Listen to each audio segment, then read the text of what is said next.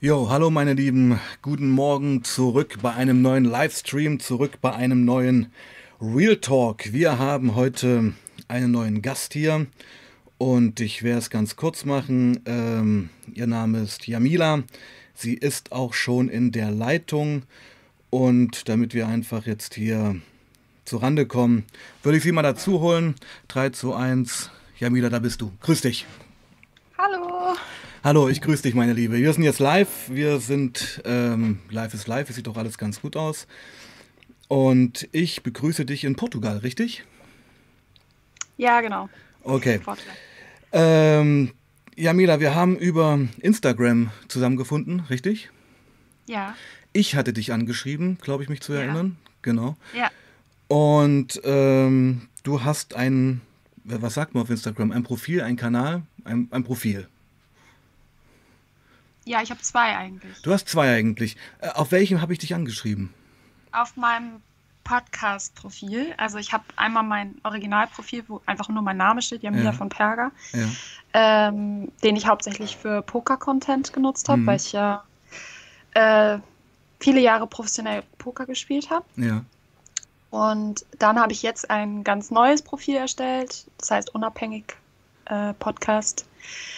Und da verarbeite ich, ähm, also da mache ich Content auf Instagram und halt auch auf meinem Podcast und da verarbeite ich so meine Suchtgeschichte. Hm. Finde ich ganz spannend. Also wenn ich, ich habe mich mit der ein bisschen beschäftigt und da gibt es so viele Themen, sage ich mal.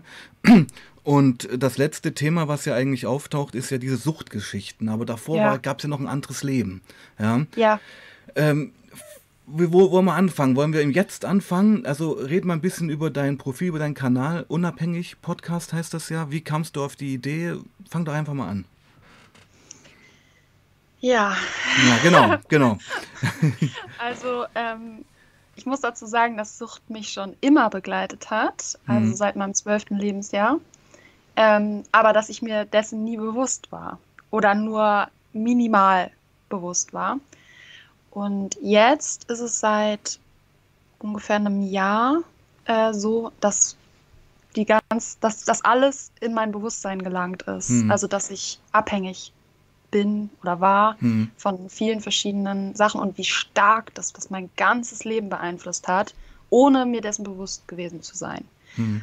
Also es hat mein ganzes Leben durchzogen, die Sucht. Und ja, wahnsinnig viele Elemente meines Lebens stark beeinflusst, was mir jetzt im Nachhinein bewusst ist, aber damals natürlich nicht. Und es macht mittlerweile einen so großen ja, Teil meines Lebens aus, die Sucht und die Verarbeitung auch von dem Geschehenen, dass ich, ähm, ja, ach so, und mir haben halt Podcasts dabei extrem geholfen, das zu verarbeiten. Also es ist wie so meine Selbsthilfegruppe gewesen, mhm. die Podcasts und ähm, ja, es kam dann irgendwann nach einer Weile so in mir auf, dass ich auch über meine Geschichte reden muss, weil die auch relativ speziell ist. Ähm, und dass ich das, ja, den Podcast halt nutzen kann, um ja, vieles zu verarbeiten und ja, auch vieles, was mir auf dem Herzen liegt, was ich gerne nach außen bringen möchte, ähm, dass das ein gutes ja, Ventil dafür ist oder eine gute Plattform dafür ist. Ja. Es scheint also, es gab eine Art Lebensbruch, es gab einen immensen Lebenswandel, wo das alles aufgepoppt ist. Erahne ich das richtig? Ja. Ja. ja. Also ja. Es, es, es, klingt so, als ob äh, was passiert wäre, was äh, das Alte eingerissen hat, wo die ganzen, ich, ich treffe glaube ich gerade voll in Schwarze, ja, ähm, wo die ganzen äh, unbearbeiteten Themen hervorkamen und ja, und dann ging das so. Geh mal da rein, geh mal in diesen ja. Lebensumbruch rein. Ja, also ich kann schon sagen, dass ich jetzt, so wie ich jetzt gerade lebe, dass sich das anfühlt wie so eine Neugeburt. Also du hast recht, da hm. gab es sehr starken Bruch. Ähm, ich sag auch manchmal, ich fühle mich so ein bisschen wie so ein frisch geborenes Lämmchen, was so auf so stachsigen Beinen so durch die Gegend läuft, weißt du, noch nicht richtig ja. laufen kann. Ja. So fühle ich mich wirklich teilweise. Das ist echt krass. Ähm, ja, also es war so, dass ich äh, 2020 ging das eigentlich alles los. Also da ist so der Stein ins Rollen gekommen. Allerdings ähm, hat es dann noch eine ganze Weile gedauert, bis es so mit der Sucht ähm, dann auch hochgekommen ist. Aber da war ein ganz, ganz großer Bruch. Ich war an dem, zu dem Zeitpunkt auf dem Höhepunkt meiner Karriere. Also ich habe einen sehr erfolgreichen Twitch-Stream gehabt mit 5000 Followern nach einem Jahr schon oder so. Ähm, ich habe mehrere Werbeverträge gehabt, also alles rund ums Pokern. Ähm, Gerade Verträge unterschrieben. Ich war Teil von so einem Team, ähm, Poker-Online-Team und ähm, also es war, lief karrieremäßig steil bei mhm. mir. Und zeitgleich war ich aber, habe ich jeden Abend trinken müssen, zum Beispiel, um klarzukommen, also um überhaupt runterzukommen, um schlafen zu können. Aber das habe ich auch relativ unbewusst gemacht. Also ich habe ähm, ja so zwar schon gewusst, äh, irgendwie ist das nicht so gut, aber es war mir alles noch nicht richtig bewusst. Also es war wie so ein Doppelleben auch. Ne? Nach außen hin habe ich immer so perfekt und immer lustig in meinem Stream, wenn du dir alte Folgen anguckst, immer lustig, immer auf Zack, immer uh, Entertainment. Ähm, nach außen hin halt nie irgendwie mir was anmerken lassen, dass was nicht gut ist. Ja. Und dann kam, ähm, oder es auch selber vielleicht auch nicht wirklich ge bewusst gespürt, ich wusste es selber nicht. Ähm, und dann kam 2020 mit diesen ganz großen Veränderungen, wie wir ja alle wissen. Und da crashte das Ganze bei mir. Ähm, vor allem dann auch, weil dann ja auch, ich hatte dann ja auch keinen Kindergarten mehr und bin alleinerziehend. Ja. Und ich hatte da, ach so, und da hatte ich zu dem Zeitpunkt auch gerade noch ähm, zusätzlich zu dem, was ich eh schon alles gemacht habe, noch so mit so einer Poker-App auch noch ähm, neue Sachen abgemacht. Und ich war so am absoluten Limit von, wie ich arbeite und hatte eigentlich gar keine Zeit mehr für mein Kind. Und dann fiel auch noch der Kindergarten aus. Und ich war Burnout. Also ich war mit, aufgeschlagen. Du bist so. angekommen, aufgeschlagen irgendwo. Ja, ja, genau. Also man hat ja, ja. denke ich mir, als du warst ja Profi-Pokerspielerin, ja. einen immensen Erwartungsdruck, das kann ich mir vorstellen. Ja, also man hat ja auch ein gewisses Level erreicht. Man äh, will auch die Erwartungen erfüllen. Es war ja auch, es war ja ein Job, oder? Ja, ja, ja. Genau. Ich, da, Poker hatte da schon fast den kleinsten Anteil mittlerweile, also zu dem, also das Spiel selbst, sondern es war so viel drumherum schon, Werbeverträge und sowas ja, alles. Ja, ja, ja. Ja. Okay. Und dann kam, und das war ja unser Thema auch, ähm, ähm, dann kam Corona, kann man ja einfach mal so sagen. Genau. Ja. ja. Und ähm, ja, da kann ich ja gleich zu sagen, das war bei mir von Anfang an so, dass ich da eine andere Meinung hatte, so als die öffentliche. Also ich war von Anfang an nicht einverstanden mit dem ganzen Umgang mit dem Thema. Ähm, das war halt dann zusätzlich auch eine krasse Belastung, weil auf einmal so ein, ähm, also sozusagen on top hm. zu den ganzen ähm, Überlastung, die ich sowieso schon hatte mit der Arbeit, dann meine Sucht, die immer mehr auch anklopfte, kam dann noch dieses große, schwere Thema dazu, was natürlich ein Bruch in der Familie bedeutet hat, Bruch zwischen Freunden äh, bedeutet hat, die mich nicht verstehen konnte und ich sie nicht. Und mhm. ähm, mittlerweile bin ich da ja auch ähm, total, ich sag mal, tolerant oder ich kann verstehen, ich verstehe jeden Menschen so, jeder hat seine eigene Sicht, aber damals war es richtig hart für mich, wenn so ich sag mal, gefühlt die ganze Welt, deine ganzen Freunde, die Familie haben eine komplett andere Meinung als du hm. und alle so gegen dich und hm. du bist so, stehst da so hm. und also es war sehr krass, es war hm. sehr krass, die Zeit. Hm. Man kann aber da auch... wurde es mit dem Krieg dann auch deutlich schlimmer. Ja, man hm. kann aber natürlich auch sagen, Krise als Chance. Also durch diese Krise ist natürlich auch äh, eine neue Person entstanden. Ja, es hat mich gezwungen, es hat mich in die Knie gezwungen. Ja. Weil ich hätte das wahrscheinlich das Ganze noch ein paar Jahre länger durchgezogen. Ähm, mit dieser, ich meine, mittlerweile weiß ich auch, ich würde nie wieder das so machen wie früher, weil ich auch mit meinem Kind viel zu wenig Zeit verbracht habe und die Beziehung gar nicht richtig aufbauen konnte. Ja. Ähm, und das Ganze, dieser ganze Crash hat natürlich dazu geführt, dass ich jetzt ein komplett anderes Leben führe und ähm, ein ganz anderes Verhältnis zu meinem Kind zum Beispiel habe, was total schön ist. Also es hat auch ganz viele positive Sachen gebracht. Und wer weiß, ähm, ob ich dann jetzt vielleicht immer noch in der Sucht stecken würde auch. wenn das Ganze nicht passiert wäre. Äh, was war deine, was war deine Hauptsucht? Kann man das so sagen? Also ich würde natürlich denken, wenn man Profi-Pokerspielerin war, war Spielen die erste Sucht. Oder war das, ist das ein falscher, ein falscher Eindruck? Nee, meine Hauptsucht war Alkohol. Alkohol ja. Äh, Zigaretten halt. Ja. Und ähm, ähm, Spiel ist ganz kompliziert mit der Spielsucht. Also ja. es ist so ein eigenes, eigenes großes Thema, wo ich auch gerade dabei bin, mich damit zu beschäftigen. Ich habe auch gerade die neueste Podcast-Folge darüber wieder hm, gemacht. Hm.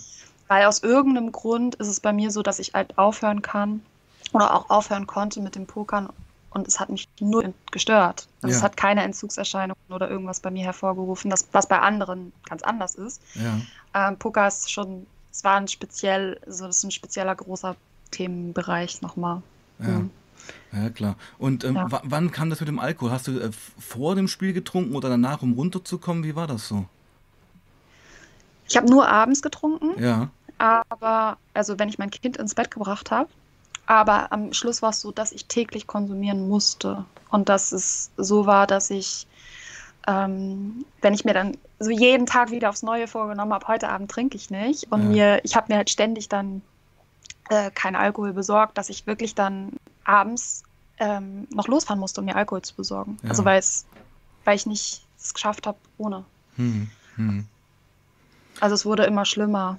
Also ja. Alkohol war so die Hauptsucht, kann man sagen. Und als dann. Ja, seit meinem, hm. ich habe trinke seit meinem zwölften Lebensjahr schon. Hm. Was heißt das? Was heißt das, du trinkst in deinem zwölften Lebensjahr? Also, du, ich habe mit zwölf angefangen zu trinken. Ähm, wie, also pro Wochenende ein Bier oder wenn man sagt, ich trinke, war das dann täglich schon? Es fing mit Wochenende an, aber ich sag mal so, ab meinem ersten Zeitpunkt, wo ich konsumiert habe, war es jedes Wochenende. Es war dann nicht mehr irgendwie, dass ich ein Wochenende ausgelassen habe oder so. Und es war wirklich immer also gerade am Anfang immer Absturz jedes Wochenende. Ja, ja. Was und es ging dann sehr schnell, es ging sehr schnell dazu über, dann jeden zweiten Tag. Also ähm, seitdem ich 18 war, sozusagen, wo ich ausgezogen bin, ging es dann auch mit unter der Woche trinken los. Und ähm, später dann jeden zweiten Tag und dann jeden Tag. Das ging sehr zügig. Was sind die Gründe dafür gewesen? Was meinst du? Elternhaus oder Puh. Suche? Ich meine, das ist mir ja im Thema jetzt, oder? Also warum fängt man an mit zwölf sich so zu betäuben? Boah, das ist halt, ein, da kann ich ein ganzes Buch drüber schreiben, über die Gründe. ähm, also ganz viel. Also beim ganz Schlimmen, was ich weiß im Nachhinein jetzt, weil ich da viel dran gearbeitet habe, war die Trennung meiner Eltern, mhm. als ich sieben Jahre alt war. Okay, ja. Das war sehr traumatisch, weil mein Vater ähm, er ist sozusagen gegangen und hat dann sich auch ein Jahr nicht gemeldet. Mhm. Also und die, die, Trennung an sich war schon sehr krass, so mit Streit und Schreien und so. Und ich war mittendrin. Und dann ist er gegangen und er hat sich dann halt daraufhin ein Jahr lang nicht bei mir gemeldet. Und ich war sieben und ich kann ja nichts. Also ich als Kind, ich meine, als, als Erwachsener weißt du, das Kind kann ja nichts für die Trennung, aber als Kind habe ich mir natürlich unterbewusst, das weiß ich heute, die Schuld dafür gegeben. Ich habe mir halt so diesen Glaubenssatz gehabt, ähm, wenn Papa mich lieben würde, würde er nicht weggehen. Oder wenn ich lieb genug gewesen genau. wäre, dann wäre er nicht gegangen. Du hast dir die Schuld dafür gegeben, ja. dass dein Vater ja. dich im Stich gelassen hat. Ja, dass er gegangen ist. Ja, ja. Das, ja. Aber das wusste, das, das weiß man ja nicht, weil ich habe immer gedacht, für mich war das Thema Trennung meiner Eltern kein Problem. Das habe ich erst mit Ende 20 rausgefunden, weil ich mit meinem erwachsenen Gehirn sozusagen gedacht habe, naja, ich kann mir ja nicht die Schuld gegeben haben. Es weiß ja jeder, dass das mhm. Kind nicht dafür. So. Aber ich habe dann ganz spät erst realisiert, als ich eine innere Kindesheilung gemacht habe, ähm, dass ich aber, dass mein Kind, mein inneres Kind, also mein, damals, ich mir das schon die Schuld gegeben habe. Mhm. Hm. Jetzt ist dein Bild weg. Alles okay, alles okay. Ja, ich, ähm, ich, ich fummel hier ein bisschen rum, weil unser Stream leckt ein so. bisschen, aber äh, lass dich nicht davon, äh, lass dich nicht davon beeindrucken. Einfach weitermachen, oh, ja. Okay. Gut, gut, alles gut. Ja. Mhm. Genau, also die Ursachen waren einfach ähm, Brüche in der Kindheit. Und, und, und wann, wann ging es denn zum Pokern? Also das interessiert mich auch. Wann, wann ging es denn mit Pokern los? Ja, also das war wie gesagt nur ein Grund mhm. der Trennung meiner Eltern. Mhm. Da sind noch viele andere Sachen. Ähm, ja, mit dem Pokern, das ging los mit Anfang 20. Mhm.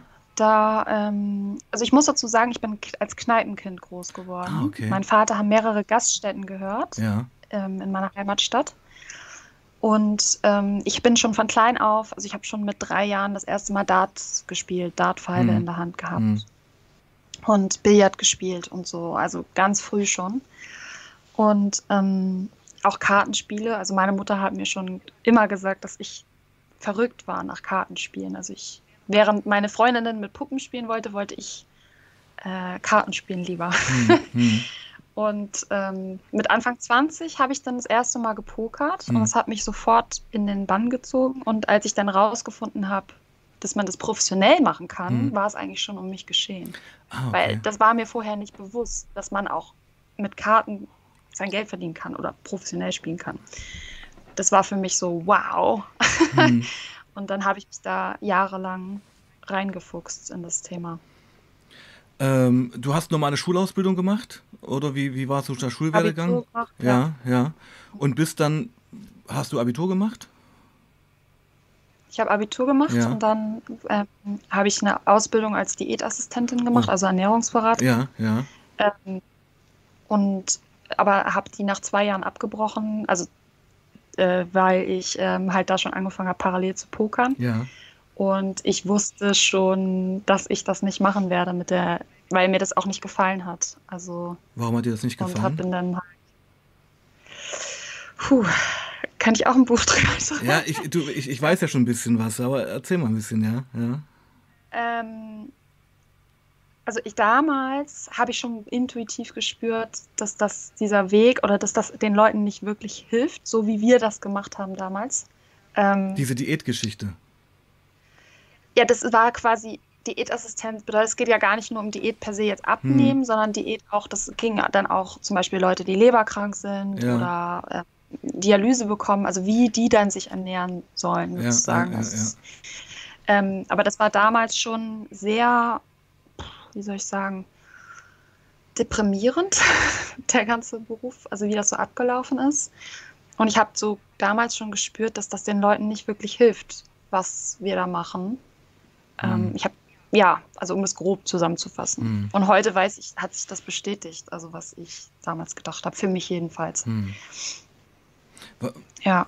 Wie, das verstehe ich jetzt nicht. Also, weil das einfach so eine Hierarchiegeschichte ist, dass man äh, Menschen, die eine Problemlage mit Ernährung haben, erstmal jetzt ist erstmal egal, ob das äh, psychisch oder körperlich ist, äh, hat dir der Ansatz nicht gefallen, wie das gemacht wurde? Ja, sowohl der Ansatz nicht Mhm. als auch inhaltlich. Mhm. Also das sind ja WHO-Richtlinien, Mhm. die da so vorgegeben werden, die sich aber auch ständig ändern. Mhm. Also wir haben äh, damals dann schon gelernt, also zu dem Zeitpunkt, wo ich äh, gelernt habe, zum, nur mal als Beispiel, da hat man wieder gesagt, Eier wären doch gesund. Hm. Und zehn Jahre vorher hat man den Leuten gelehrt, Eier sind nicht gesund. Ja, das kenne ich, ja, Ähm, genau, genau. Also nur mal so als Beispiel. ja, ja, ja. Äh, genau. Und ähm, ich habe damals schon gemerkt, so, okay, was ist jetzt eigentlich hier die Wahrheit? Weil es wird eigentlich die ganze Zeit immer, je nachdem, äh, äh, wie gerade so der Forschungsstand ist, Hm. und eigentlich tapp, tappen die auch trotzdem komplett im Dunkeln. Und Hm. ich habe damals schon gemerkt, ähm, also wenn du dir die Zahlen anguckst, es werden ja immer mehr Menschen krank, von Jahr zu Jahr zu Jahr. Hm. Und ähm, ne, Pharma kannst du dir ja auch angucken, Hm, die hm, Zahlen hm, hm. die, die machen ja Umsätze, es steigt, ja, steigt, ja, steigt, ja, steigt, was ja eigentlich per se klar macht, dass wir irgendwie im Dunkeln tappen oder dass wir was falsch machen, weil es- wenn, wenn, wenn das funktionieren würde, was wir machen, wenn die, die Ernährung richtig wäre, die wir machen, zum Beispiel, ähm, dann würde ja, würden ja, müssten ja theoretisch immer weniger Leute krank werden und die Umsätze der Pharma müsste zurückgehen, aber es ist das Gegenteil der Fall. Ähm, Ja, das sehe ich genauso wie du. das habe ja, ich damals, ja. aber so damals habe ich das alles noch nicht so jetzt richtig im Kopf, so richtig jetzt alles einordnen können. Ich habe das mehr intuitiv gespürt, dass da was falsch läuft. Ja, was, was heißt falsch laufen? Also letztendlich, und da bin ich völlig bei dir, ähm, wir reden ja von Industriegesellschaft irgendwo, ja. Und dass in der Industriegesellschaft eigentlich die inneren Werte, die innere Haltung, die innere Gesundheit äh, lange Zeit keine Rolle gespielt hatten, dass versucht wurde, mit Medikamenten, Pharmaindustrie die Symptome zu bekämpfen, aber eben nicht die Ursache. Ich denke, in diese Richtung geht es ja irgendwo. Das kommt noch hinzu. Ja. Ja. Genau. Und ähm, okay, also lass uns doch mal, also was ich ja bei dir interessant finde, auf deinem Profil steht ja, du bist, äh, du hast dich von Zigaretten entwöhnt, von Kaffee auch, richtig? ja, von Kaffee. Ja. Ähm, kann man sagen, du, es gibt ja so eine, so, eine, so eine Musikrichtung, die heißt Straight Age, die also gar keine. Kennst du das? Straight Age? Ja, kenne ich. Kennst du? Ist das so eine Richtung? Also ich habe schon von denen gehört, aber ich habe keine Ahnung, was die machen und warum. Ja. Also, ja, ja, ja. ähm, also darum geht es mir eigentlich nicht, sondern also ich versuche schon, ähm, dass es eigentlich so mit einer der Hauptintentionen von meinem Kanal ist, darauf aufmerksam zu machen, dass ähm, Drogen nicht nur Tabletten sind Ja. oder, Oder ähm, illegale Amphetamine Substanzen. oder Methamphetamin, Ja. sondern dass Drogen, dass Drogen, also Alkohol eben auch eine Droge Ja. ist, was ja schon mal ganz vielen irgendwie nicht so richtig bewusst ist und eben Hm. Kaffee zum Beispiel auch. Also Ja. das ist auch eine Droge. Nikotin auch, ja. Und ja. ja, Nikotin auch. Also das, weil mir sehr aufgefallen ist, also bei den ganzen Podcasts, die ich gehört habe und Hm. so, die mir wahnsinnig geholfen haben, möchte ich zu sagen. Hm. Aber mir aufgefallen ist, dass viele dann sozusagen den Alkohol ähm, hinter sich lassen, Hm. aber zum Beispiel weiter rauchen oder. Hm. Und es ist auch kein Vorwurf, Nee, nee, null. nee, ist klar. Sondern ähm, ich habe es auch gemacht. Ich habe auch nicht sofort mit allem aufgehört. Aber so, dass ich, mir aufgefallen ist, dass darüber gar nicht so geredet wird oder wenig Mhm. und auch irgendwie viele so mit dieser Einstellung, ah, das habe ich geschafft und Hauptsache ich bin das, den Alkohol los Mhm. und der Rest ist erstmal egal. Hm. Ähm, das sehe ich halt nicht so. Mhm. Ich sehe schon so, dass so langfristig das Ziel sein sollte, sich ganz zu befreien. Also jedenfalls ist das mein Anspruch, weil es ähm, mich total, also auch die Zigarettensucht hat Mhm. mich fertig gemacht. Also ich muss dir sagen, also du, du siehst es So, ja ein bisschen, ich bin ja auch Dampfer, ja, also ich bin immer noch nikotinabhängig, muss man sagen. Ich habe mich von Tabak entwöhnt, aber bin nikotinabhängig und ich finde Nikotinsucht eigentlich einer der härtesten Süchte.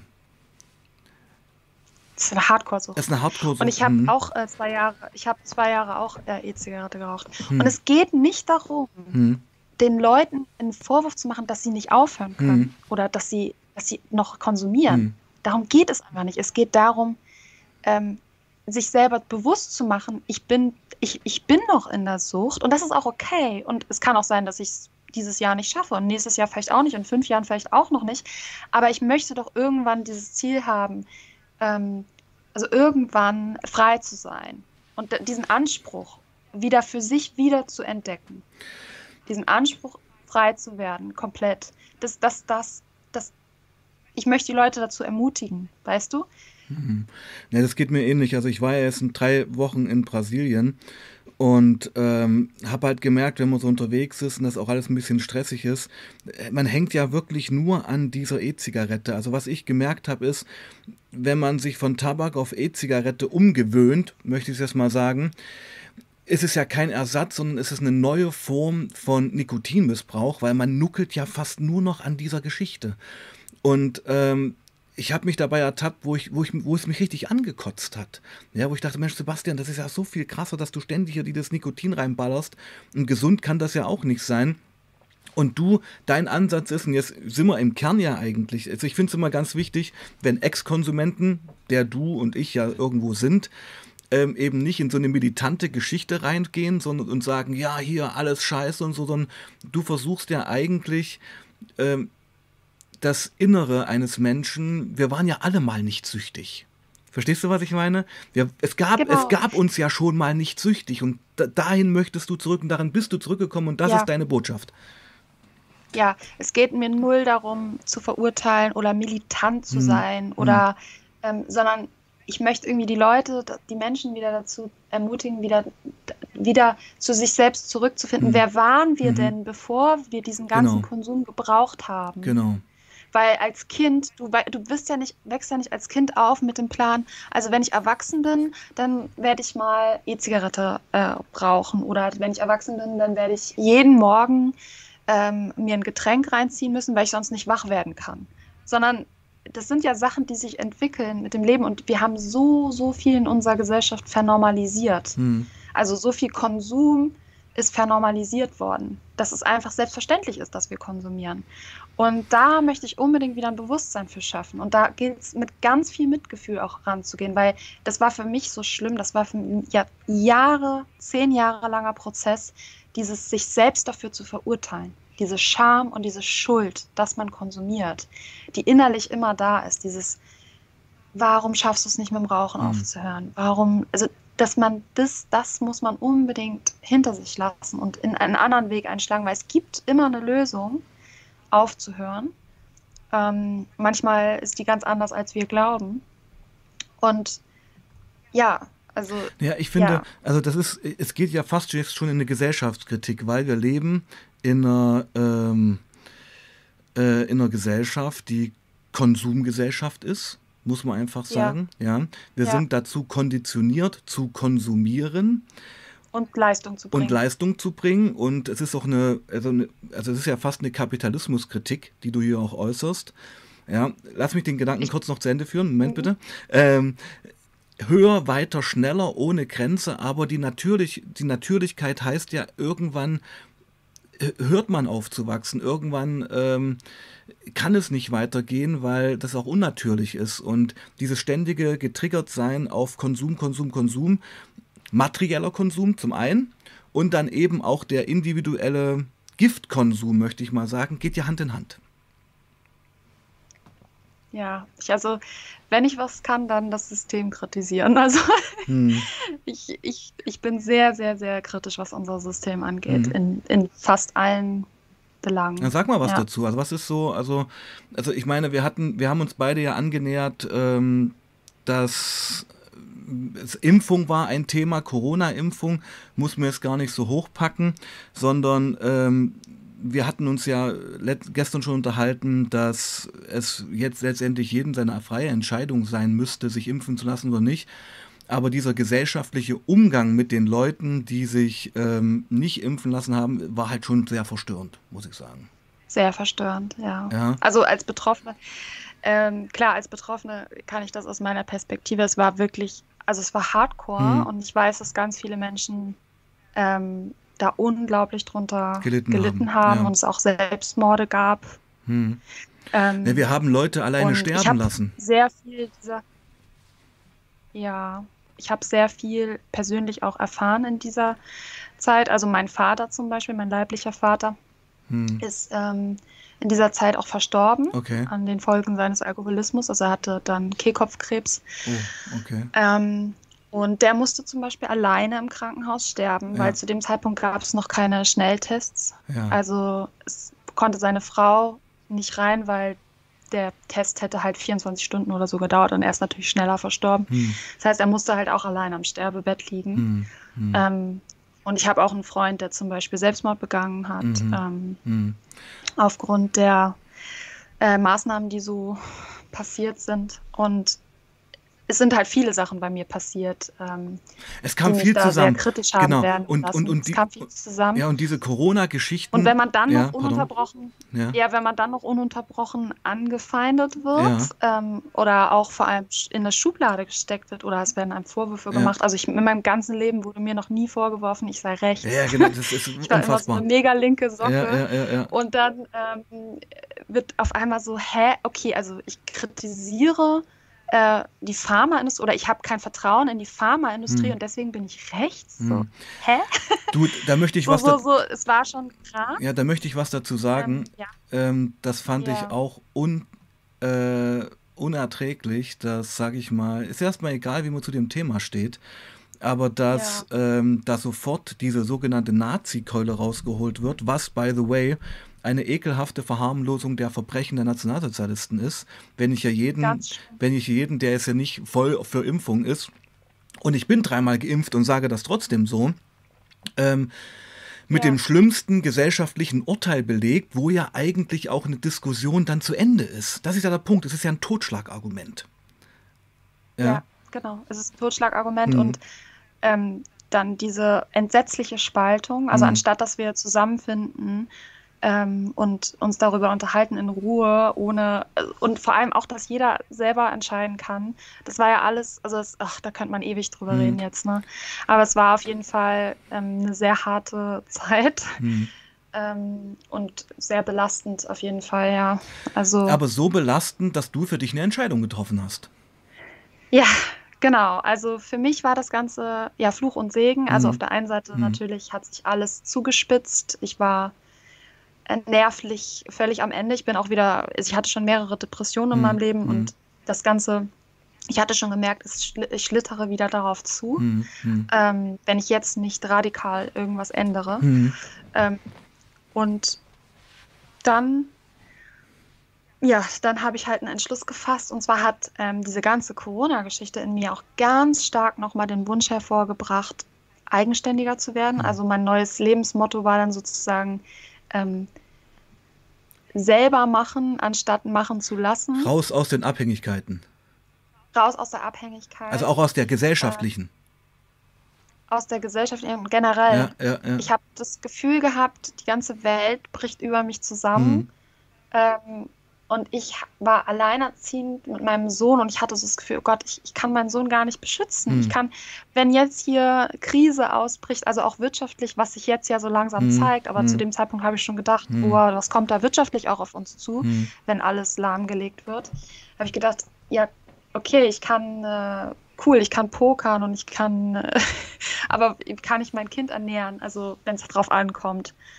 Und auf jeden Fall hat das Ganze in mir, also wahnsinnig, ich kann das gar nicht beschreiben, es ist ähm, ein Riesenumbruch. Hm. Fundamentale, äh, ein fundamentaler Umbruch des, des Lebens des Menschen. Und ich, ich finde ja eben, also der, das Wort Krise als Chance trifft es ja. Du warst in einer Lebenskrise, kann man sagen. Ja, Es kam Ja, vieles total. zusammen. Also es war die, die Frage, wer bin ich, will ich das so weitermachen? Dann der gesellschaftliche Druck, der das Ganze natürlich auch verschärfte, nehme ich an. Aber letztendlich hat es dich dann ja zu Entscheidungen gebracht. Und ich denke mir, heute bist du fast dankbar, äh, vielleicht dankbar ist vielleicht ein großes Wort, aber dass alles so gekommen ist, wie es gekommen ist und du eben die Total. Dinge umgesetzt hast. im Nachhinein Hm. kann ich sagen, das war das Beste, was mir je passieren konnte. Aber Ja. Aber zu was für einem Preis, sagen. ja? Aber Zu was für einem Preis. ja, Genau. Ja, und also es war dann so, dass ich gesagt habe, so, okay, das, alles, was ich hier mache, das funktioniert alles nicht. Und ich bin, ich habe gemerkt, okay, ich bin schon wieder fast depressiv. Mit Hm. dem Alkohol wurde immer Hm. schlimmer mit meinen Hm. Süchten. Hm. Ähm, ich habe keine, ich verbringe, ich habe ein schlechtes Verhältnis zu meinem Kind. Da war die Bindung war nicht richtig da, so wie sie sein sollte. Ähm, und ich, dann das ganze weltliche Geschehen. Hm. Es war auf einmal so, okay, ich mache jetzt hier einen Cut. Und ich habe dann so recherchiert. Also ich wollte, mein Plan war dann, mein ganzes Leben komplett umzukrempeln, meine ganze Karriere hinter mich zu lassen, das Pokern sein zu lassen und erstmal ähm, Permakultur zu machen, also Selbstversorger zu werden. Autarkes Leben. Autarkes Leben, Hm. unabhängig Ja, werden. ja. So heißt ja jetzt auch mein Podcast, Ja, unabhängig. ja, genau. Also es ist schon eine innere und eine äußerliche Reise gewesen. Entwicklung. Ja, genau. Und erstmal war so dieses Thema Unabhängigkeit war so ganz groß dann Hm. für mich und Freiheit, Hm. ja, also nach, vor allem nach den ganzen Geschehnissen Hm. so. Und ähm, ich habe dann wirklich angefangen zu recherchieren, okay, wo könnte man hingehen, also wo kann man, ähm, also wo sind sozusagen die Gegebenheiten für eine Selbstversorgung gut da. Bin dann schnell auf Portugal gestoßen bei meinen Recherchen und habe dann ähm, sehr zügig mein Haus verkauft, was ich eigentlich erst ein oder zwei Jahre vorher gekauft hatte. Hm. Ähm, das habe ich verkauft, habe mir ein Wohnmobil gekauft und bin mit meinem Sohn einfach alleine darunter gedüst. War noch nie vorher in Portugal, aber ich war so fest entschlossen. Ich, wir, reisen, wir gehen jetzt Hm. ins Ausland und Es war ein Befreiungsschlag. Es war ein Befreiungsschlag. Ich Ja. habe wirklich, als ich die Grenze überquert habe zu Portugal, habe ich geheult im Wohnmobil, weil Hm. ich mich so, weil ich so, ich wusste so, jetzt passiert was Neues. Ähm, also da kamen so richtige Tränen. Und dann habe ich hier halt in Portugal ähm, angefangen, ein geeignetes Land zu suchen. Hm. Also ich wollte auch möglichst abgeschieden sein, Hm. möglichst wenig Menschen. Hm. Ähm, und habe dann halt, äh, ja, dann habe ich äh, nach Monaten, hab, ein paar Monaten habe ich dann ein Land gefunden so und habe dann angefangen, also bei Null nah, musst dir vorstellen, vorher Haus und normales Leben Mhm. und dann, wir haben nur im Wohnmobil gelebt, ein Jahr lang, Hm. in einem winzigen. Keine Dusche, kein Badezimmer, nix. Ich habe, es gab nur eine einzige Wasserleitung hier. Ich habe mir, also wir haben im Winter, das Wasser hatte zwei Grad oder so, habe mich gewundert, dass es nicht gefroren war. Hm. Haben wir da und, unter so einem Hahn uns die Haare gewaschen oder gewaschen, ne, monatelang. Hm. Du und dein Ähm, Sohn. Also ihr, ihr, ihr beide wart das nur. Ja, für meinen Sohn habe ich dann natürlich noch Wasser vorher gekocht und das Ja, gemischt schon klar. und so, aber nur ich und mein Sohn, ja. Ja. Und wie alt war dein Sohn damals? Vier. Oh, okay. Also wow, also ich habe ja auch ein Kind, das ist jetzt neun, äh, kenne natürlich auch, wie es ist mit einem Sohn, der vier ist. Das ist schon meine Fresse. Das ist schon eine Ansage mit einem mit deinem Kind. Ja. Ähm, ich sag's mal anders. Ich möchte mal ein Bild zeichnen. Du hast eigentlich ein äh, wie soll man das sagen, ein gesättetes Leben voller Sicherheiten, aber auch Abhängigkeiten. Sicherheit ist ja auch Abhängigkeit. Verlassen ja. mit einem großen Knall und bist ja. in die Freiheit, aber auch in die Unsicherheit reingefahren. Und das braucht ja immensen Mut oder auch eine Art Verzweiflung, weil du es hier nicht mehr ausgehalten hast. Ja, aber die Unsicherheit war, kam mir tausendmal sicherer vor hm. als das, was ich vorher Genau, hatte. genau. Also für mich war es der sicherere Weg, quasi ähm, wohin zu gehen, wo ich anfangen kann, mein Essen zum Beispiel selber anzubauen. Hm. Oder wo ich mein eigenes Wasser habe. Also wir hm. haben hier alles komplett eigenständig. Wir haben unser eigenes Wasser, hm. ähm, also einen eigenen Brunnen. Ähm, Wahnsinn. Wir bauen unser Essen selber ja, an. Ja.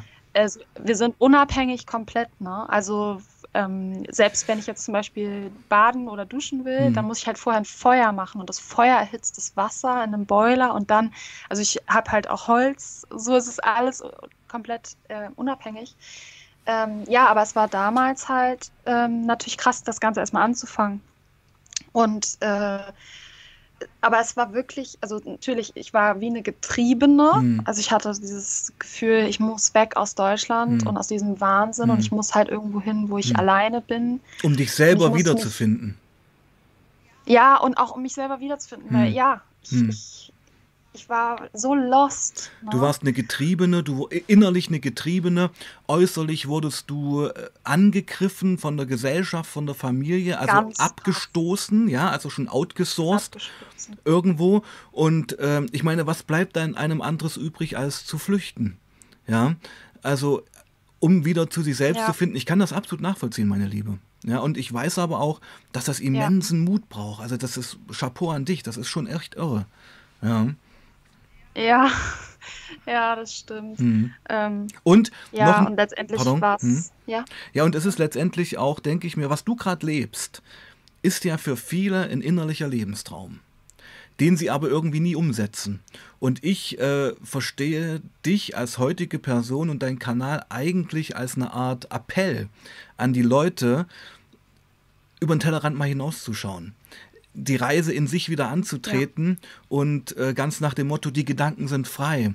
Äh, wir müssen uns emanzipieren, loslassen von diesen gesellschaftlichen Strukturen, die uns ja in irgendwelche Schubladen zwingen. Ich, du nix die ganze Zeit, ich denke, ich treffe voll ins Schwarze, ja.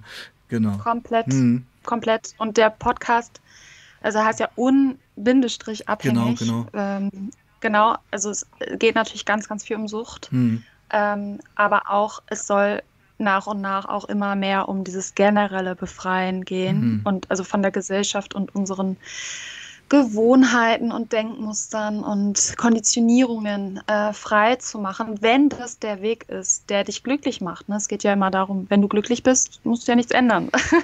so, ne? Ja, ähm, ich denke, die ja, wenigsten aber, Leute genau, also in unserer Konsumgesellschaft sind glücklich. Also ich meine, ich weiß, von welchem Glück du redest. Sie denken vielleicht, sie sind glücklich, aber es ist nicht das Glück. Ja, ja, hättest du mich vor fünf oder zehn mhm. Jahren gefragt, ob ich glücklich bin, mhm. hätte ich dir immer gesagt, ja, mir geht's Na gut. klar, ja, und ja. Heute, und heute, mhm. im Nachhinein kann ich sagen, oh mein Gott, ich war am Ende. Mhm. So, also es, du hast eine Rolle man, gespielt.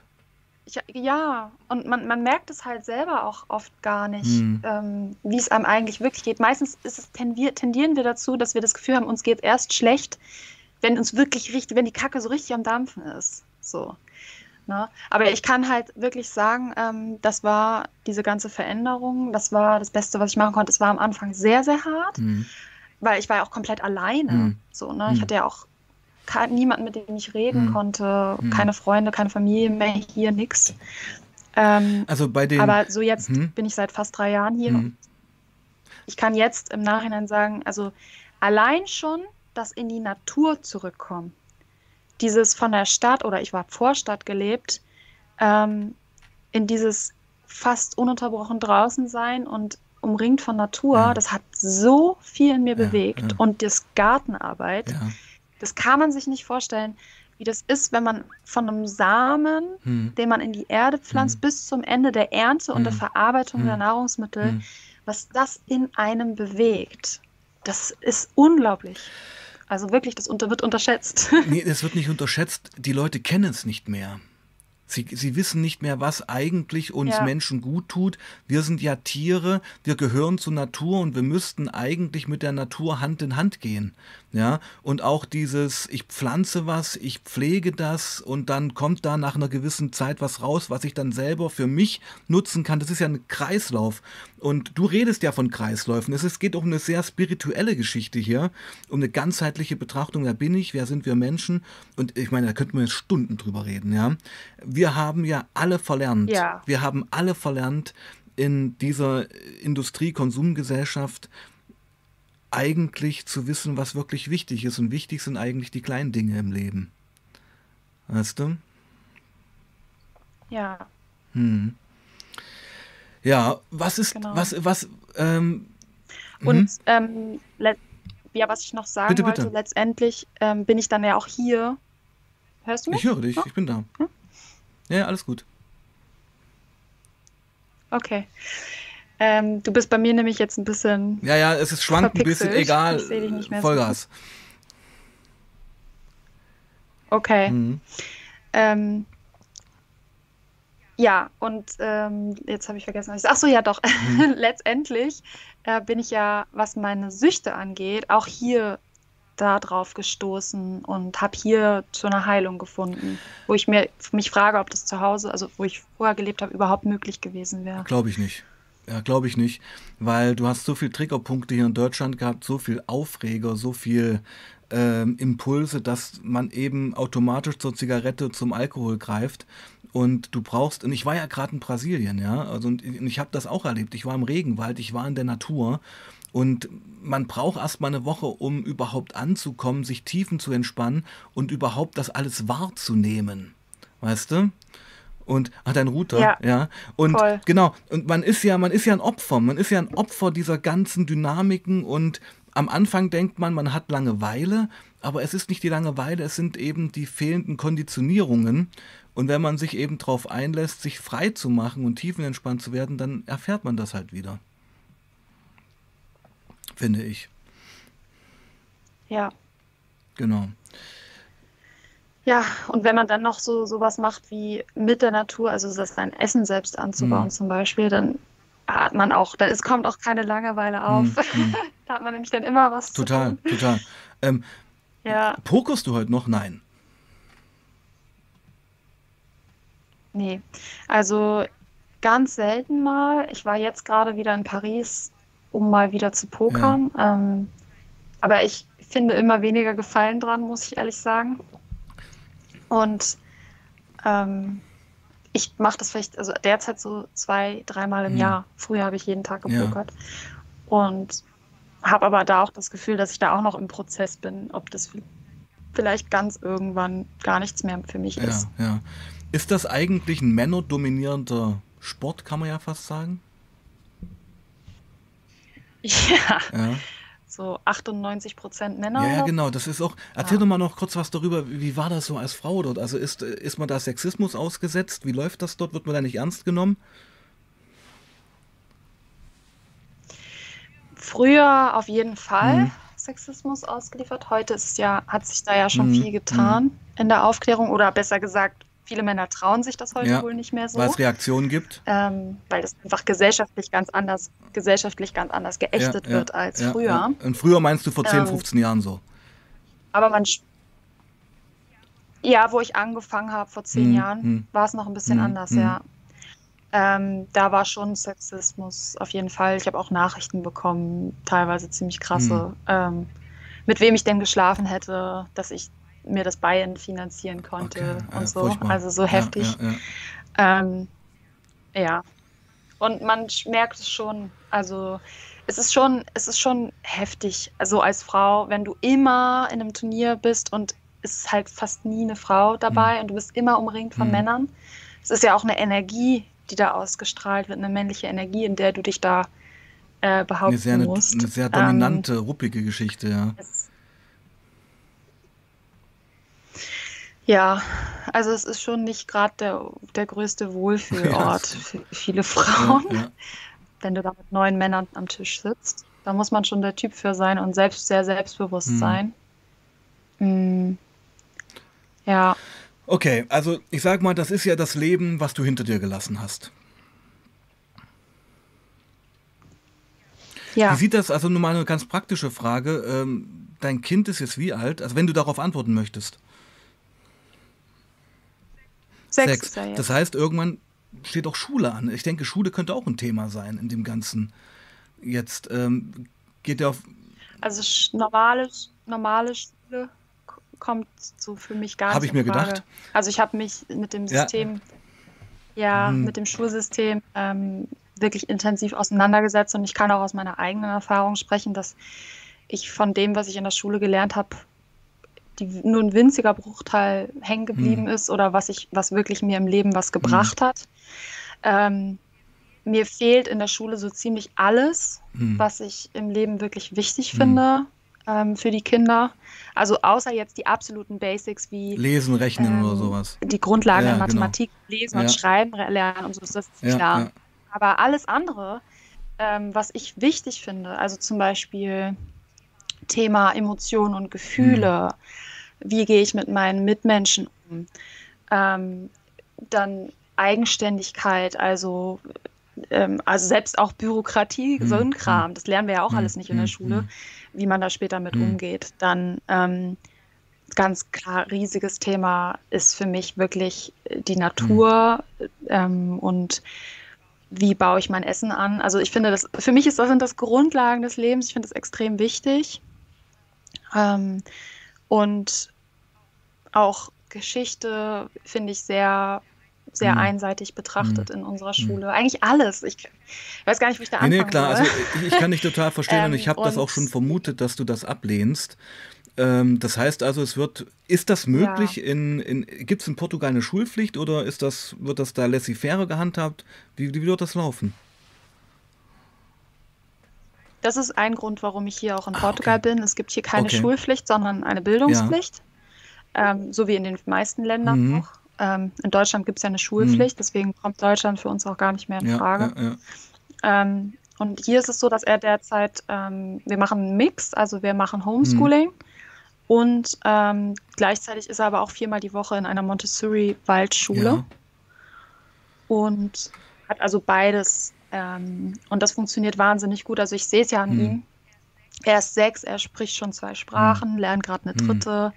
Er kann schon schreiben, also die Basics. Ähm, so es ist viel weiter als, als Kinder, die jetzt in einem, im normalen Schulsystem. Naja, und du und ich muss dir sagen, ich bin ja, ich bin ja Schulsozialarbeiter und sehe halt auch, was so an normalen Schulen ähm, passiert bzw. nicht passiert. Ähm, ich meine, mit so einem, ja, es ist, es ist eine Riesengeschichte jetzt. Ja? Also Schulpflicht, ich kenne viele, die wirklich Schulpflicht fundamental ablehnen. Ja, und für, ich kenne sogar eine ehemalige eine Freundin heute noch, aber ich habe die ewig nicht gesehen. Sie ist auch nach Paraguay ausgewandert aus solchen Geschichten. Paraguay ist ja auch so ein Ort, wo Leute hingehen, viele Deutsche hingehen und Portugal ähnlich. Und ich finde es letztendlich eine Tragödie und auch eine Katastrophe, dass so viele tolle Menschen, auch wie du, dieses Land verlassen haben. Das ist ja eine Dramatik, finde ich. Ich finde es auch schade. Ja, du hast ja deine Heimat ja. verlassen müssen. Aber es bleibt uns echt eine andere Ja, ja, ja. Schwingt da auch ein bisschen Traurigkeit mit oder spielt das gar keine Rolle?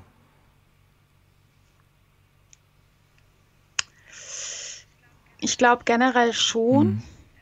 Ähm, Im Moment noch nicht so, weil ich auch wirklich also ein bisschen traumatisiert mhm. bin von, von den Geschehnissen in Deutschland. Klar, das war in voll vielen mhm. Ländern so, mhm. aber trotzdem hier zum Beispiel in Portugal ähm, ist auch eine der höchsten Impfquoten, mhm. aber die Menschen gehen trotzdem ganz anders mhm. miteinander mhm. um.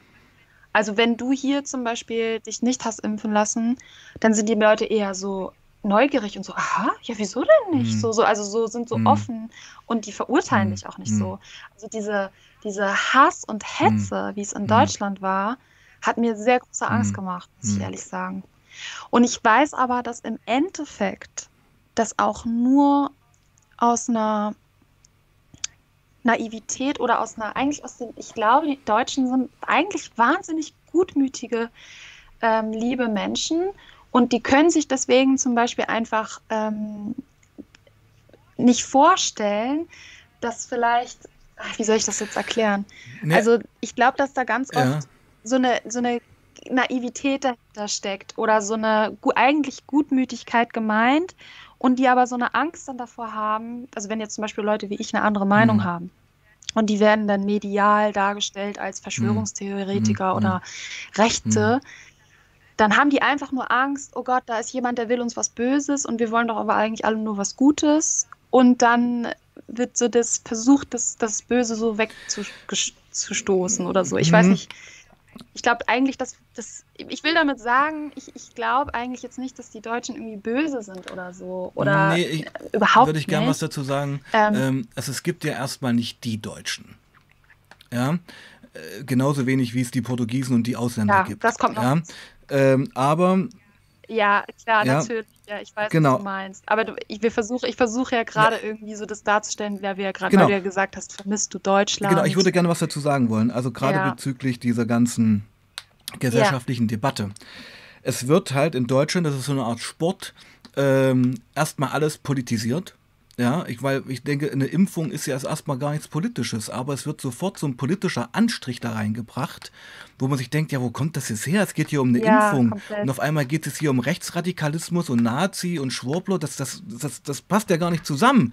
Ja, und das ist so der Punkt, dass alles Nee, es sofort zusammen. hochpolitisch wird in auch eigentlich völlig unpolitischen Themen. Ja, Das zum einen. Zweitens hat man ja eben auch gemerkt wieder in diesen ganzen Debatten, dass, sagen wir mal, Deutsche oder auch viele auch so eine Denunziationssport betreiben. Ja? Also viele haben irgendwie Lust daran, Leute zu verpfeifen oder ähm, äh, anzuzeigen. Ähm, und wo ich mir denke, ja, wo kommt das her? Ja, ist das so eine Art äh, Kollektivismus? Ja, weil das ist ja schon sehr unsympathisch. Und ich denke, das hat dir, das hat dir sehr Ja, wehgetan. Das hat dir selbst sehr wehgetan, denke ich mir. ja, klar.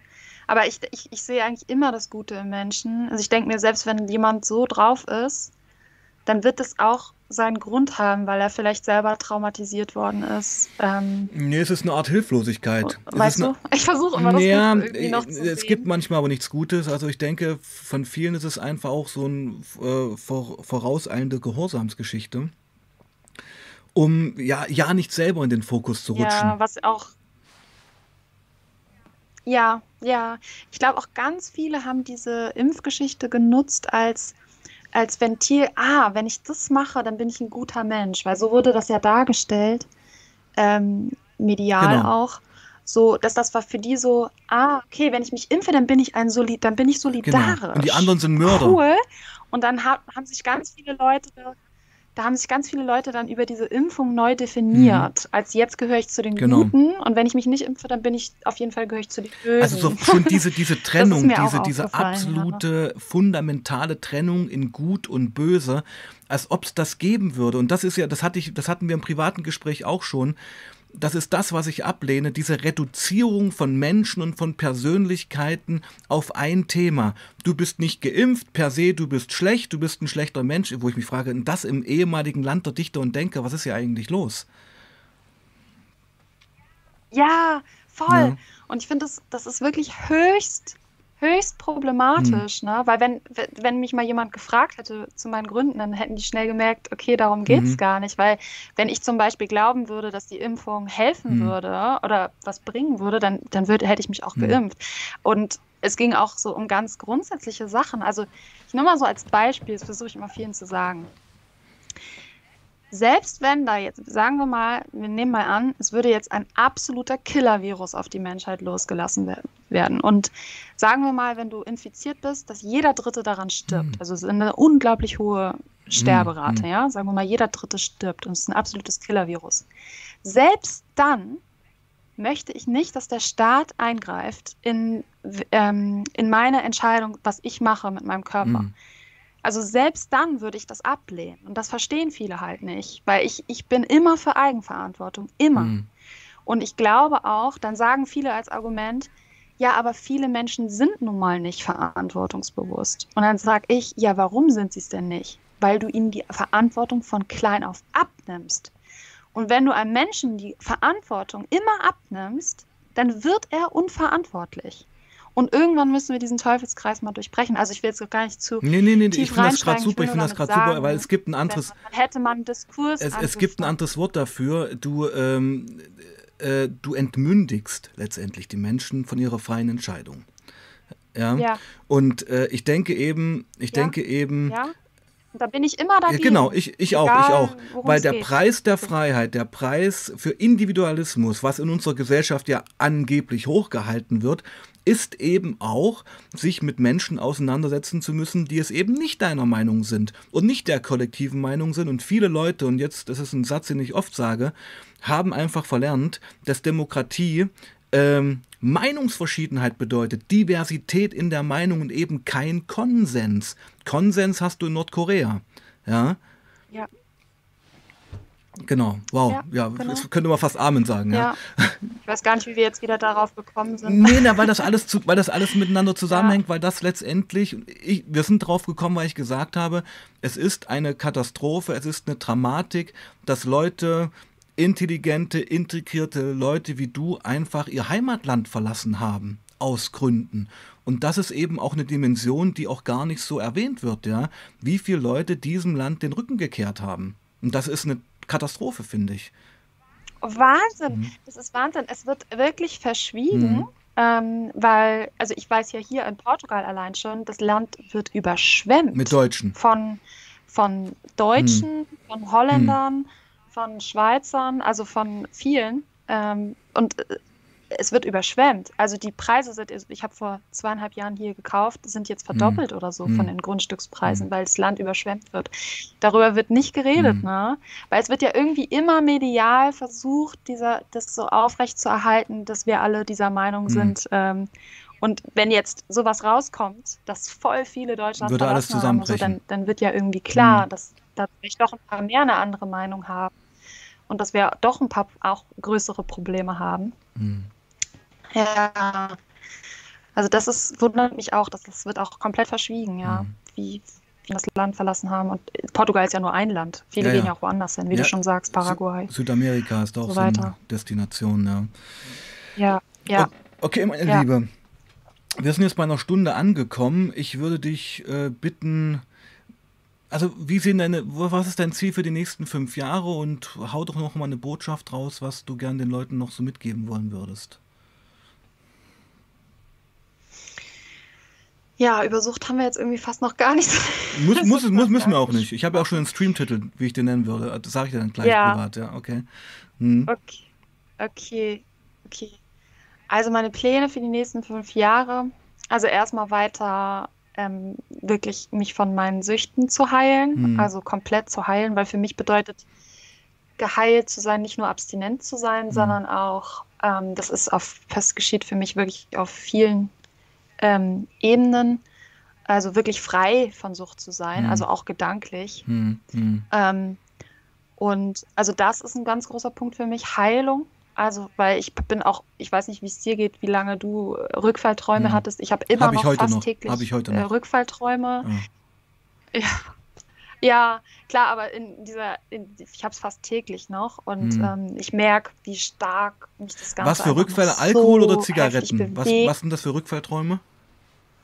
Alles. Drogen, also auch harte Drogen, mhm. träume ich ständig, mhm. Alkohol, mhm. Zigaretten, Kaffee, alles. Das ist eine Verarbeitung ja. des alten und Lebens. Das also ist das, aber auch wichtig, meine Liebe.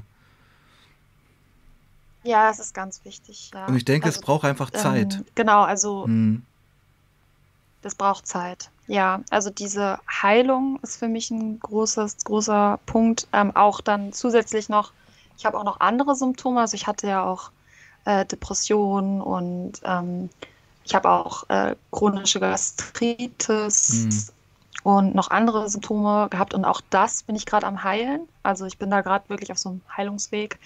Ähm, dann, also das ist ähm, für mich für die nächstkommenden Jahre wahrscheinlich noch ein Thema. Dann, äh, wir wollen hier eine Gemeinschaft gründen. Das ist auch gerade eine Kommune. Eine Kommune. Ähm, Ja, nee. Nee? Ähm, Kommune gefällt dir eher nicht? sowas Okay. wie, jeder soll, nee, Ja. jeder soll schon sein eigenes Grundstück haben und sein eigenes Zuhause, Hm. aber dass man quasi, so wie früher das in Dorfgemeinschaften war, dass wieder dieser Zusammenhalt ähm, wieder wächst, Hm. dass man gemeinsame Projekte hat, dass man gemeinsam Land bewirtschaftet, ähm, wo so jeder so seine Talente einbringen kann. Also zum Beispiel du, ähm, keine Ahnung, du kannst gut stricken und kannst gut Ich kann äh, gut Gitarre spielen. herstellen, der kann gut mit Tieren. Du kannst, oh super, mit Ja. Musik braucht man auch Genau, immer, gehört genau. auch zum Menschsein dazu. Ja. Ähm, so, und dass man quasi ähm, like-minded Hm. Menschen findet, äh, die sich zusammentun und dann gemeinsam, ähm, ja, gemeinsam das Leben wieder ja, neu entdecken. Neu entdeckt. ähm, wieder auch ganz viel, es geht ganz viel um wieder zurückkommen, Genau, zurückkommen genau. zum, wer sind wir eigentlich, Ja. zum Menschsein, ähm, wie wir schon besprochen haben, weg von Konsum- und Leistungsgesellschaft Hm. hin zum Menschsein. Hin zum Wahrhaftigen. Ähm, also das steht auch, ja, Hm. das steht viel ähm, auch im Fokus gerade bei uns. Das ist ein langer Prozess. Ähm, dann ähm, ist auch für uns immer mehr, wir spüren, dass wir immer mehr in die Autarkie kommen wollen. Mhm. Also wir schaffen es immer noch nicht, uns komplett selbst zu versorgen mit Lebensmitteln. Hm. Ähm, und das merken wir auch, dass das ist auch für mich in den kommenden Jahren, wird es für uns ein Prozess, dass wir da wirklich am Ball bleiben Hm. ähm, und schauen, schauen, ne, das, da sind so viele Faktoren, die damit einspielen, Hm. die man dann manchmal gar nicht bedach, bedenkt. Ähm, ja, und dann auf jeden Fall ähm, mein Podcast mit Mhm. dem, mit dem Sucht. Da bin ich auch viel ähm, am Überlegen, wie kann ich über den Podcast hinaus noch Menschen helfen Hm. von der Sucht loszukommen. Da bin ich auch im Prozess. Ja, was kann ich da noch machen? Was sind meine Möglichkeiten? Will ich das? Hm. Oder ist das, ist das, reicht mir das? Weil es ist ja schon viel Arbeit, der Podcast. Mhm. Und es ist ja Mhm. alles ehrenamtlich. Man Mhm. verdient damit ja kein Geld Mhm. oder so. Hm. Ähm, also das ist auch so eine Frage, die mich beschäftigt. Ähm, weil ich jetzt seit drei Jahren, ich lebe ja nur von meinen Ersparnissen. Mhm. Ähm, ist auch für mich so eine Frage, soll ich das irgendwie mal vielleicht beruflich machen oder, oder nicht? Das sind auch, also es sind ganz viele Sachen, die mich gerade beschäftigen. Genau, das eigentlich. habe ich mir nämlich auch gedacht. Letztendlich spielt ja irgendwann dann doch äh, Geld noch eine Rolle. Ja. Und Ja, gewisse Sachen braucht man noch, ja. Ja, und ähm, Ja. Ich denke, du bist da gerade auch im Entdecken, wie geht's denn eigentlich weiter? Ich meine, du hast den Absprung, sage ich jetzt mal, geschafft, aber es braucht ja eine Nachhaltigkeit. Ja, genau. Und es ist immer ganz stark das Thema, wir sind ja noch ein bisschen Teil des Systems. Also es ist ganz stark dieser, diese, diese Findungsphase, wie weit können wir gehen? Also wie stark können wir uns von dem System entkoppeln und wo sind noch Abhängigkeiten und kann man diese Abhängigkeiten noch ablegen? Wollen wir das? Also das ist, ähm, ja, das ist eigentlich ein ewiger Prozess. Ähm, ganz spannend, ja. Okay. Meine Liebe, ich denke, das ist für heute erstmal okay. Wir sind über eine Stunde jetzt schon Ja. im Talk und wir können das gern auch nochmal machen, weil du merkst, wir haben hier eine Menge eigentlich zu besprechen. Es war ein sehr guter Stream, fand ich. Leider hat er ein bisschen gehangen, aber egal. Äh, als Podcast läuft das natürlich super. Audio hat gestimmt. Unsere Videogeschichte war ein bisschen hängig, aber wir haben gute ähm, Zuschauer gehabt und ähm, ja, würde es erstmal dabei belassen. Du hast dein Schlusswort ja, Ja. fast gesagt gerade, oder? Ja, schon. Genau. Ja. Ich werde natürlich deinen Kanal, dein Instagram-Profil unter den Stream packen, damit viele Leute auch ähm, auf dein Profil kommen. Und ich würde sagen, du bleibst jetzt kurz in der Leitung, dann quatschen wir noch mal kurz. Und jetzt kannst du noch kurz Tschüss sagen zur Community. Ja, vielen Dank, dass ich hier sein durfte und ähm, danke für die Einladung. Ja, sehr, sehr gerne. Tschüss. Genau, und ich denke, wir werden das bald wieder machen. Meine Lieben, sorry, dass der Stream etwas gehangen hat. Das ist halt manchmal so, aber ich bedanke mich